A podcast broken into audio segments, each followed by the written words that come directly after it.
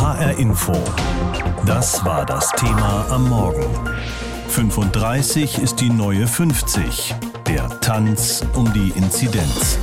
Ab heute gelten sie offiziell weiter, die strengen Beschränkungen im Zusammenhang mit Corona. Und jetzt gilt auch eine neue Zielmarke. Weitere Lockerungen sind laut Bundesregierung erst möglich, wenn die Inzidenz auf unter 35 gesunken ist.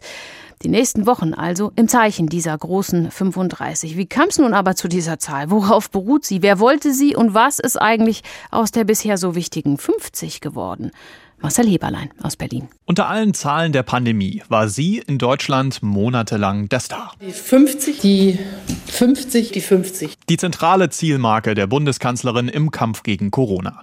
50 Neuinfektionen pro 100.000 Einwohner innerhalb einer Woche. Das ist sowas wie Merkels Mindeststandard. Erst wenn wir in Deutschland insgesamt wieder da drunter liegen, sollten Öffnungen aus ihrer Sicht möglich werden. Wir haben uns auf diese Zahl von 50 in Deutschland fixiert, sagten aber schon frühzeitig Menschen wie FDP-Chef Lindner. Und das war nicht als Lob gemeint für Merkel und ihre Zielmarke. Da wird dann gesagt, ja, die ist ja ähm, frei erfunden. Was so nicht ganz stimmt, aber auch nicht völlig falsch ist. Denn der Aufstieg der Zahl 50 war zumindest nie wissenschaftlich fundiert.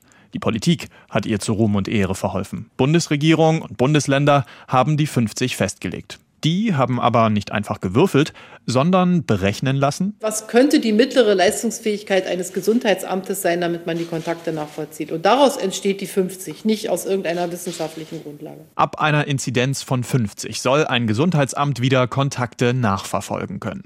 Manche schaffen auch mehr, manche sind schon bei weniger überfordert. Aber 50 soll eben ein Durchschnitt sein, eine runde Zahl, eine solide Sache.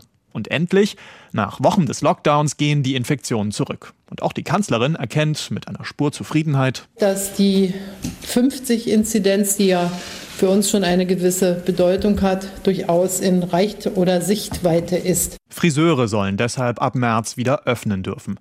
Und viele Schulen wohl auch. Die 50 kommt. Aber je näher sie kommt, desto mehr distanziert die Spitze der Politik sich von ihr. Wir haben die Perspektive mit dieser Zahl 35 entwickelt erklärte vergangene Woche Bayerns Ministerpräsident Söder. Jetzt also 35. Die Begründung? Das ist im Grunde genommen eine vorsichtige Benchmark ob der Mutation. Soll wohl sowas heißen wie, weil die neuen Mutationen noch ansteckender sind als das bisherige Virus, kann es mit den Zahlen noch schneller wieder nach oben gehen. Deshalb sollen etwa Geschäfte und Museen erst bei einer Inzidenz von unter 35 wieder öffnen dürfen. Ein Sicherheitspuffer, damit man nach dem Öffnen nicht gleich wieder schließen muss. Ist die 35 also der neue Star am Zahlenhimmel? Unstrittig ist, bei unter 10 können Sie die Kontakte super nachverfolgen. Sagte die Kanzlerin schon im Januar. Wobei auch sie weiß. Leichter im Griff zu behalten ist es selbstverständlich unter 10. Aber wir sind nicht nur für diese Frage Epidemiologie verantwortlich, sondern auch für die Frage, wie lange können wir noch welche Einschränkungen rechtfertigen. Und so ist die große Zeit der 50 wohl vorbei. Die 10 könnte zu ehrgeizig sein, gute Chancen also für die 35 auf eine große politische Karriere. Eine Sieben-Tage-Inzidenz von unter 50. Das galt lange als übergeordnetes Ziel der Einschränkungen, die uns allen gerade das Leben in der Pandemie so schwer machen. Das heißt, innerhalb von sieben Tagen sollen sich pro 100.000 Einwohner weniger als 50 neu mit dem Coronavirus anstecken. In dieser Woche könnte dieser Durchschnittswert in Deutschland erreicht werden, wenn auch nicht in allen Regionen. Als sich vorige Woche Kanzlerin Merkel und die Chefinnen und Chefs der Landesregierungen trafen, hieß es dann aber, wenn wir auch Restaurants und Kultureinrichtungen wieder öffnen wollen, dann muss der Wert unter 35 liegen. Darüber habe ich jetzt gesprochen mit Thorsten Lehr. Er ist Professor für klinische Pharmazie an der Universität des Saarlandes in Saarbrücken. Und er hat mit seinem Team ein Vorhersagetool für Infektionszahlen entwickelt, den Covid-19-Simulator. Er kann also nachstellen, wie sich die Zahlen unter verschiedenen Rahmenbedingungen entwickeln würden. Und ihn habe ich gefragt, Bund und Länder haben die strengen Corona-Beschränkungen vorige Woche im Wesentlichen bis zum 7. März verlängert. Schaffen wir es mit den aktuellen Maßnahmen bis dahin in ganz Deutschland unter die berühmte 50 zu kommen? Ja, also ich denke schon, dass wir es schaffen können, eigentlich sogar bis Ende des Monats diese Inzidenz von 50 zu streifen. Bis zum 7. März gehe ich eigentlich davon aus, dass wir sogar fast die 40 schon erreichen können. Seit voriger Woche ist ja nun auch nicht mehr die 50 die magische Zahl, sondern jetzt die 35, zum Beispiel wenn es um die Öffnung des Einzelhandels geht. Wann können wir denn das anhand Ihres Simulators oder Ihrer Berechnungen schaffen? Ja, das hängt ein bisschen davon ab, natürlich, wie sehr sich die Menschen an die Maßgaben halten. Aber wenn es so bleibt, wie es momentan ist, dann würden wir deutschlandweit eigentlich erwarten, dass wir das so Mitte März in etwa erreichen können. Jetzt gehen ja aber viele Länder bei den Kitas und Schulen schon ab nächster Woche den nächsten Schritt. Das gilt auch für Hessen. Wirft uns das wieder zurück beim Erreichen der Ziele? Ja, man muss schon sagen, dass natürlich Öffnung von Schulen und Kitas natürlich vermehrt Kontakte darstellen und damit natürlich die Infektionszahlen möglicherweise auch wieder beeinflusst werden. Von daher ist schon die Chance, dass es dort auch einen Wiederanstieg geben wird. Aber wir müssen einfach sehr vorsichtig sein bei der Wiederöffnung und schauen, dass wir wirklich alle Hygienemaßnahmen und allen Leitlinien folgen, dass wir dort wirklich keine neuen Klassen Cluster bilden. Betrachtet man diesen Wert für ganz Deutschland, dann ist das ja eigentlich nur ein grober Anhaltspunkt, weil es ja ein Durchschnittswert fürs ganze Land ist. Dabei sieht es jetzt nun zum Beispiel in vielen ostdeutschen Bundesländern viel besser aus. Müssten wir nicht viel stärker regionales Infektionsgeschehen in den Blick nehmen, wie das zum Beispiel in Australien ja auch gemacht wurde, einem Land, das das Virus erfolgreich bekämpft hat? Ja, das wäre natürlich viel besser, wenn wir das auch regional noch betrachten. Wie Sie sagen, wir haben deutliche Unterschiede, auch deutschlandweit. Wichtig ist, dass wir aber jetzt erstmal wirklich deutlich runterkommen mit der Inzidenz. In Australien sind die schon sehr, sehr weit unten bei der Inzidenz. Also dort haben sie Inzidenzen, die sind kleiner als fünf. Dort sind wir ganz weit weg. Wenn wir mal so weit unten sind, dann können wir uns auch wieder auf regionale Cluster beschränken. Im Moment ist es wichtig, dass wir dieses Gesamtkonstrukt in Deutschland erstmal wieder abkühlen und dann können wir wieder neu starten und uns neue Konstrukte überlegen. Für viele Menschen sind diese Zahlenspiele, glaube ich, ohnehin schwer nachzuvollziehen. Ne? 50, dann sind es 35. Einige fordern eine Inzidenz von 10 oder sogar 0. Sie haben vor anderthalb Wochen gesagt, unsere magische Grenze liegt eher bei 20, auch wenn das keiner hören will. Warum ausgerechnet 20? Ja, wir haben uns die Zahlen aus der zweiten Welle jetzt nochmal mit Analysen angeschaut und dort sieht man richtig, dass ab der Inzidenz von 20 die Infektionszahlen relativ rapide nach oben rauschen. Also dort ist so eine Art Kipppunkt und deswegen sagen wir, wir glauben, dass wir wirklich unter 20 kommen müssen. Ich persönlich würde auch begrüßen, wenn wir noch weiter runterkommen, aber es ist gesellschaftlich natürlich sehr schwierig.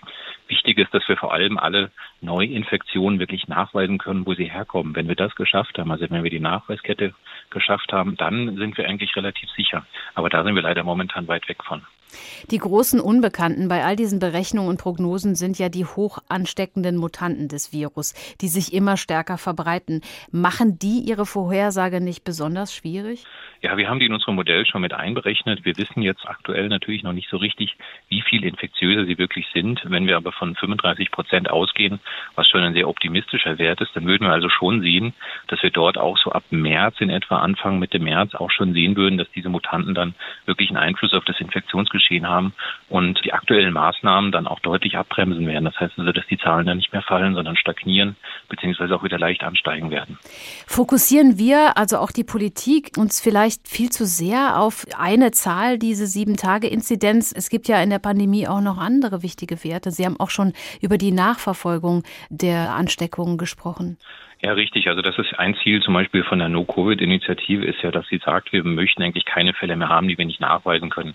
Dann wäre das letztendlich eine andere Berechnungsgrundlage für die Inzidenz, was ich persönlich auch sehr begrüße, weil sie können, wie am Beispiel von Tönnies oder ähnlichen anderen Fällen, sie können sehr viele Ausbrüche haben. Wenn sie die alle nachverfolgen können, ist das eigentlich überhaupt kein Problem. Das Problem wird dann, wenn es diffus ist, es nicht mehr nachvollziehbar ist, man nicht mehr weiß, wo man sich angesteckt hat. Und genau dann, besteht wirklich die Problematik, dass das sich wieder sehr stark ausbreitet. Von daher ist die Inzidenz sicherlich ein wichtiger Wert. Beim Gesundheitswesen spielt natürlich auch sowas wie die Belegung der Krankenhäuser eine Rolle, aber wir dürfen nicht vergessen, dass die Inzidenz trotzdem ein ganz wichtiger, ja, wie soll ich sagen, Geschwindigkeitsmesser ist für die Pandemie. Von daher halte ich ihn für nicht ganz überflüssig. HR Info. Das war das Thema am Morgen. 35 ist die neue 50. Der Tanz um die Inzidenz. Wo stehen wir im Kampf gegen Corona? Die Antwort darauf versuchen Mediziner und Politiker an bestimmten Zahlen abzulesen. Statistische Werte, von denen ganz viel für uns alle abhängt. Zum Anfang der Pandemie wurde auf den sogenannten R-Wert geguckt, die Reproduktionszahl. Momentan scheint eher die Sieben-Tage-Inzidenz ganz wichtig und die soll nach den Vorgaben der Politik unter 35 gebracht werden. Jetzt. Vorher galt eine Inzidenz von 50 als kritische Marke. Wie bedeutsam oder wie willkürlich sind diese Zahlen und was genau bedeuten sie nochmal? Thorsten Schweinhardt mit einem kleinen Ausflug in die Welt der Corona-Zahlen. Eine Zahl ist aktuell in aller Munde, die Inzidenz. Ein Begriff, der die Häufigkeit der Ansteckungen mit dem Coronavirus meint auch Sieben-Tage-Inzidenz genannt, denn in der Regel ist diese Zahl bezogen auf die letzten sieben Tage und pro 100.000 Einwohner. Die Inzidenz gibt also an, wie viele Menschen sich seit der letzten Berechnung neu mit Corona angesteckt haben. Seit einigen Wochen sinkt der Inzidenzwert stetig. Ein gutes Zeichen, meint die Frankfurter Virologin Sandra Ziesek. Was wir beobachten, ist schon ein Abwärtstrend im zweistelligen Bereich. Also die Zahl der Neuinfektionen nimmt ab. Aber welchen Wert müssen wir erreichen, um Lockerungen riskieren zu können? Lange galt dafür die Zahl 50 als magische Grenze. Also in sieben Tagen dürfen sich pro 100.000 Menschen nicht mehr als 50 neu infizieren. Überschreitet ein Landkreis die 7-Tage-Inzidenz von 50, müssen erweiterte Schutzmaßnahmen getroffen werden. So haben es Politiker in Bund und Ländern im Mai letzten Jahres beschlossen. Bundeskanzlerin Angela Merkel nach dem Beschluss, dass die Länder sicherstellen werden, dass in Landkreisen oder kreisfreien Städten, bei denen kumulativ mehr als 50 Neuinfektionen pro 100.000 Einwohner in den letzten sieben Tagen aufgetreten sind, ein konsequentes Beschränkungskonzept entwickeln werden. 50 galt also als gefährliche Marke. Und ab 50 würde es immer schwieriger, die Infektionsketten nachzuvollziehen. Jenseits der 50er Marke sei es für die Gesundheitsämter unmöglich, die Kontakte aller Infizierten zu verfolgen, heißt es aus der Politik. Eine Aussage, die nicht unumstritten ist. Mehrere Bürgermeister von Großstädten erklärten, auch bei einem Inzidenzwert über 50 ließen sich die Kontakte von Infizierten noch gut im Blick behalten. Also eher eine Personalfrage? Einige Mediziner hingegen kritisierten den Wert 50 als viel zu hoch. Sie sprachen sich dafür aus, schon früher auf die Bremse zu treten, um Neuansteckungen im Rahmen und das Gesundheitssystem handlungsfähig zu halten. Seit vergangenem Mittwoch gibt es nun eine neue magische Zahl, die 35. Kanzlerin Merkel verkündete nun, erst dann kann der nächste Öffnungsschritt bei einer stabilen 7-Tage-Inzidenz von höchstens 35 Neuinfektionen pro 100.000 Einwohnerinnen und Einwohner durch die Länder erfolgen. Ob 50 oder 35, die Virologin Sandra Ziesek hält den Inzidenzwert zwar für wichtig und aussagekräftig, es gäbe aber auch noch andere Werte, die im Blick bleiben müssten. Unser R-Wert liegt ja immer noch um die 1. Da würde man sich natürlich wünschen, dass der noch ähm, deutlich unter 1 geht. Das ist ja der Wert, der zeigt, wie viele Menschen ein Infizierter als Folge dann anstecken würde. Ein Reproduktionswert oder R-Wert über 1 bedeutet, jeder Corona-Infizierte steckt im Durchschnitt mindestens einen weiteren Menschen an. Und das ist zu viel. Für ein Zurückgehen der Zahlen brauchen wir einen R-Wert deutlich unter 1. Also auch der R-Wert sollte in der Debatte wieder eine Rolle spielen. Die Welt der Corona-Zahlen. Wir werden uns noch eine Weile in ihr zurechtfinden müssen. Die Sieben-Tage-Inzidenz gibt an, wie viele Menschen pro 100.000 sich in den letzten sieben Tagen mit dem Coronavirus angesteckt haben.